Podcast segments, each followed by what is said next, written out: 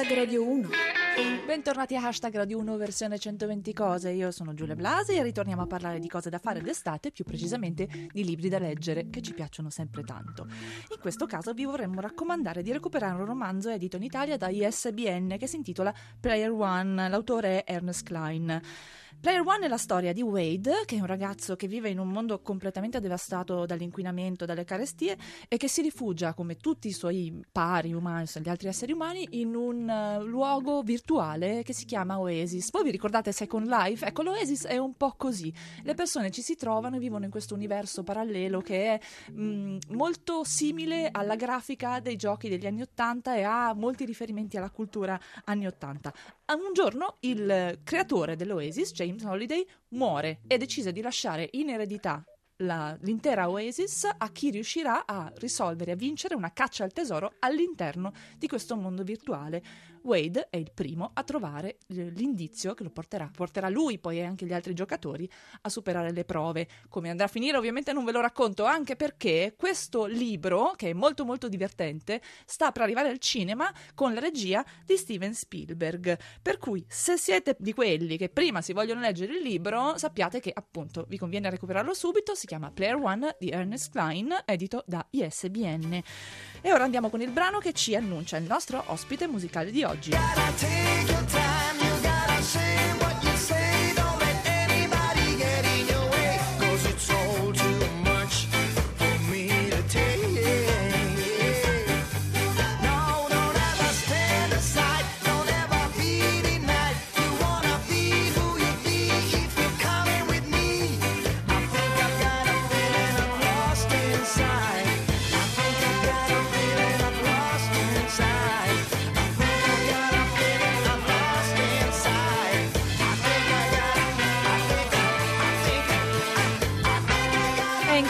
Collegamento telefonico con noi c'è proprio Ferdi dei Blue Beaters. Buon pomeriggio Ferdi!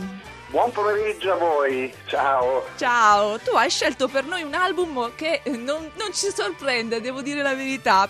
Ci sorprende più che altro la scelta non dell'artista ma dell'album in sé, perché tu hai scelto un disco degli specials ma non il disco degli specials a cui siamo abituati a pensare di cioè, solito. Il primo, quello che si chiama The Specials. No, Esattamente. Esatto, secondo. Eh. Che si chiama giustamente More Specials, More ancora Specials. Con grande fantasia. Ce ne vuoi parlare un pochino e soprattutto dirci perché l'hai scelto? Ma il, il motivo è abbastanza eh, facile, nel senso che eh, il primo, vabbè, molto mo, classico, disco di, degli Specials dove ci sono tutti i classici loro, eccetera.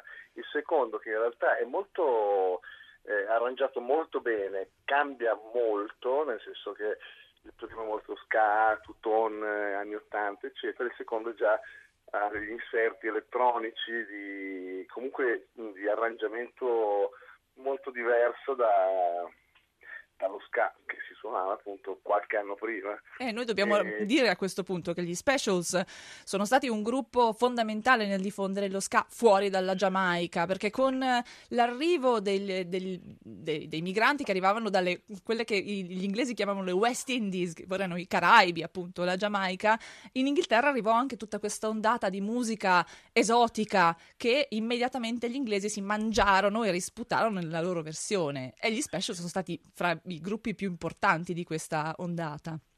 Esatto, insomma i figli diciamo, degli immigrati, perché poi l'immigrazione in America, in, in Inghilterra c'è stata negli anni 50, cioè l'integrazione con eh, le, le, gli indiani occidentali è iniziata negli anni 50, c'erano delle, delle cose spettacolari anche a livello musicale in Inghilterra, per cui negli anni 80 stato, sono i figli di quelli che hanno che erano arrivati in Inghilterra hanno tra, tra gli altri anche eh, alcuni specials tipo Neville Staples, il cantante nero degli specials eh, hanno, hanno, appunto, hanno, portato questa seconda ondata dello ska eh, sì. da cui poi ai tempi insomma noi come Casino Royale abbiamo ripreso come terza ondata negli anni Ottanta, cioè dalla fine degli anni Ottanta, diciamo.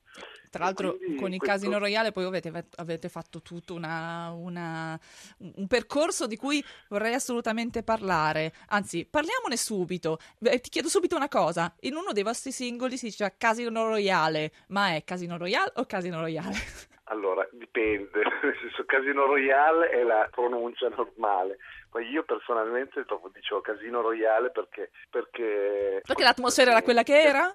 Ma perché è scritto con la E alla fine. Ah, ecco. allora noi l'avevamo scritto con la E, quindi è sempre stato Casino Royale, lo scrivevano, non so, anche in giro, sai, i concerti lo scrivevano con la L. Eh, in realtà è Casino Royale, Casino Royale, sì. Casino Royale. Royale la, legge, la, la, leggiamo un po' così, un po', un po' parigina. Però con i Blue Beaters voi in questo momento siete in tour, giusto? Noi siamo in tour, sì, siamo in tour eh, da tutta l'estate e andiamo avanti fino a fine anno perché appunto abbiamo l'uscita del disco eh, di aprile di Everybody Knows, questo primo disco da soli, senza Giuliano. Siamo molto contenti perché la reazione del pubblico ovviamente siamo un po' ripartiti diciamo da zero, non da zero ma da due, perché il nome comunque già gira, gira da 20, 21 anni, però ci stiamo divertendo molto e, e, vedo che la gente apprezza questo cambio assolutamente, dopo un anno e mezzo che, che abbiamo rimesso in piedi il progetto sta, sta, funzionando molto bene. Noi ci divertiamo un sacco, che diciamo, la base del, del nostro gruppo è che dobbiamo divertirci noi all'interno, poi eh, contagiamo anche il pubblico. E vale un po' per tutti, diciamo. Per chi volesse andare a vedersi i Blue Beaters nelle prossime date, ce n'è una il 16 agosto a Paola, eh, in provincia di Cosenza, e poi una a Tortosa il 17, il 17 agosto, sempre in provincia di Cosenza. Eh, correggimi esatto. se sbaglio. Perfetto. Giustissimo, giustissimo. Poi eh, sulla nostra pagina Facebook trovate tutto quello che, che ci riguarda. Molto bene, eh, grazie mille a Ferdi dei Blue Beaters. Noi andiamo proprio a sentirci il suo suggerimento per oggi. Questi sono gli specials e questa è Rat Race.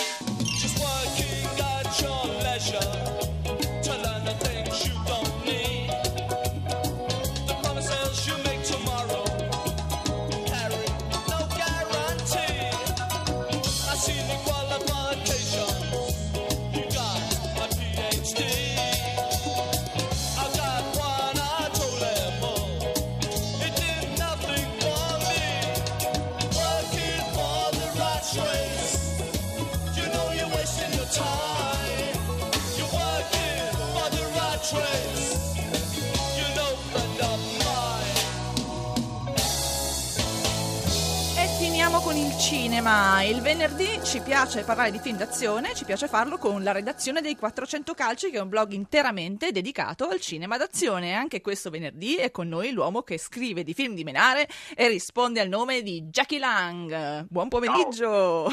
Buon pomeriggio anche a te. Di cosa parliamo oggi? Siamo, par- siamo, in ambito serie di film di supereroi. Esatto, perché noi tra i molti film di menare, di botti, botte e esplosioni, ci occupiamo anche ovviamente dei, dei film di supereroi.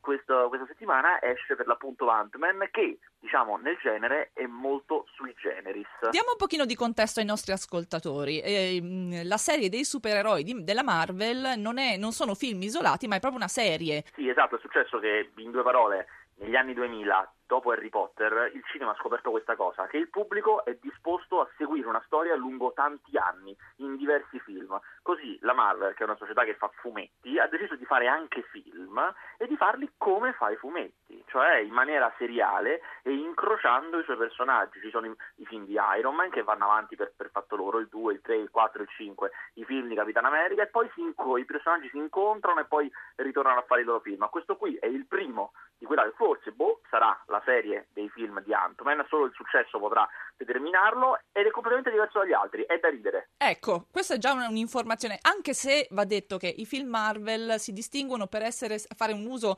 anche abbastanza intensivo dell'ironia, eh, i film appunto del, tratti dai fumetti che seguono le, le, avventure degli eroi Marvel, ne diciamo solo uno, Avengers oppure che ne so, l'Uomo Ragno, eh, fanno sempre un po' ricorso all'ironia, al divertimento, all'umorismo umorismo, molto più di, per esempio, i film tratti dai fumetti analoghi della DC Comics, che sono, per fare un esempio, Batman, che è sempre molto più cupo, molto più triste, molto più tetro. La Marvel si diverte. Sono proprio i due, i due approcci diversi di, quest, di, quest'era in cui i fumetti al cinema dominano. C'è il regista, che è Edgar Wright, che è un grandissimo, forse avrete visto dei suoi film, L'alba dei morti dementi, Hot Fuzz o The World's End, è un regista bravissimo con la commedia. Aspetta che ti fermo, è, è, veramente Edgar Wright il regista o è Peyton Reed Edgar Wright l'ha scritto? Eh, questo è, una, è una, un lungo dibattito che non faremo. non lo faremo, non lo faremo. Doveva essere, no, posso dire che doveva essere Edgar Wright, lui aveva preparato tutto, aveva scritto il film, era pronto giallo, era pronto, era pronto, a un passo dall'inizio delle riprese litiga in maniera feroce con la Marvel, per cui la Marvel si tiene la sua sceneggiatura, chiama un altro, un regista di commedie proprio, e gli dice girala tu. Oi, oi, oi, oi. Infatti questo film ha uno sviluppo lunghissimo perché parte, eh, ha cominciato a essere sviluppato nel 2006 e però anche se gli eventi si svolgono dopo l'ultimo film della Marvel che abbiamo visto che era Avengers Age of Ultron, quello per capirci in cui eh, gli Avengers si trovavano a dover affrontare questo essere di cui eh, questo essere rosso. Essere? No, non è rosso. No, non è rosso. Di che colore era? No, aspetta, color quello... metallo. Eh, color metallo, ecco, l'ho visto tre mesi fa e già non mi ricordo niente. Ecco, quindi comunque dovevano affrontare questo essere meccanico che eh, andava, insomma, li, li, attaccava, insomma, non ve lo racconto tutto quanto anche perché come avrete, come avrete capito non sono in grado di farlo. Torniamo al film. Il protagonista è Paul Rudd, che noi abbiamo appunto visto in un sacco di commedie romantiche. Sì, esatto, il tutto quanto è stato fatto un po' in tono da commedia per divertirsi. E invece eh, la sua controparte femminile, per dire, le, quella che potremmo definire il suo interesse sentimentale, la, la, l'altra metà la della linea mela, romantica. la linea romantica, la traccia romantica di questo film è Evangeline Lilly, che noi ricordiamo tutti quanti Ultra come... nota per Lost. Sì, esatto, la bella di Lost. La bella di Lost. È, è molto Kate. sfortunata al cinema, cioè Lost come spesso accade, no? queste serie hanno un successo devastante, ma poi non è detto che i loro protagonisti trovino un posto altrove, cioè, eh, rimang- mi rimangono senza lavoro. Uh, lei è riuscita a un buon impiego nei film dell'Hobbit, che non è stato male, adesso ha trovato un buon posto qui, ma sono anche passati dieci anni e queste sono le uniche due cose che ha fatto di rilievo. In effetti Lost si è mangiato praticamente tutti i suoi protagonisti. È eh, ma è un grande classico, è molto difficile essere più forti della serie in sé, cioè gli attori riescono ad essere più potenti della serie. Adesso vedremo con Mad Men, che è stato un altro grande successo e che è finito, ma già mi sembra che non siano posto altrove i suoi protagonisti. Sì, Mad Men effettivamente questo, questa serie lunghissima, che è appena finita, ambientata nel mondo della pubblicità eh, americana dagli anni 60, 60 o 50, anni 50 60, in poi, sì, dagli anni dal 50 60 al 70 proprio, dal 1960 al 1970. Ecco, e, e, che appunto è appena finita, ancora non abbiamo visto un grande ricollocamento collocamento dei suoi attori, a parte John Hamm, che eh, oltre a essere il, l'interprete del protagonista Don Draper, è anche un bravo attore comico, per cui qua e là l'abbiamo già, eh, l'abbiamo già rivisto anche in, in, commedie molto divertenti. E allora ricordiamo che il suggerimento dei 400 calci per questo fine settimana è Ant-Man, eh, diretto da Peyton Reed, suo malgrado, e ringraziamo Jackie Lang. Ciao. Grazie mille per essere stato con noi. Voi visitate i 400 calci calci per scoprire quali sono i film, non solo quali sono i film in uscita, ma anche i film belli da vedere. Eh, in generale, tutti i film dove ci si picchia, dove esplodono delle cose, sono film da 400 calci.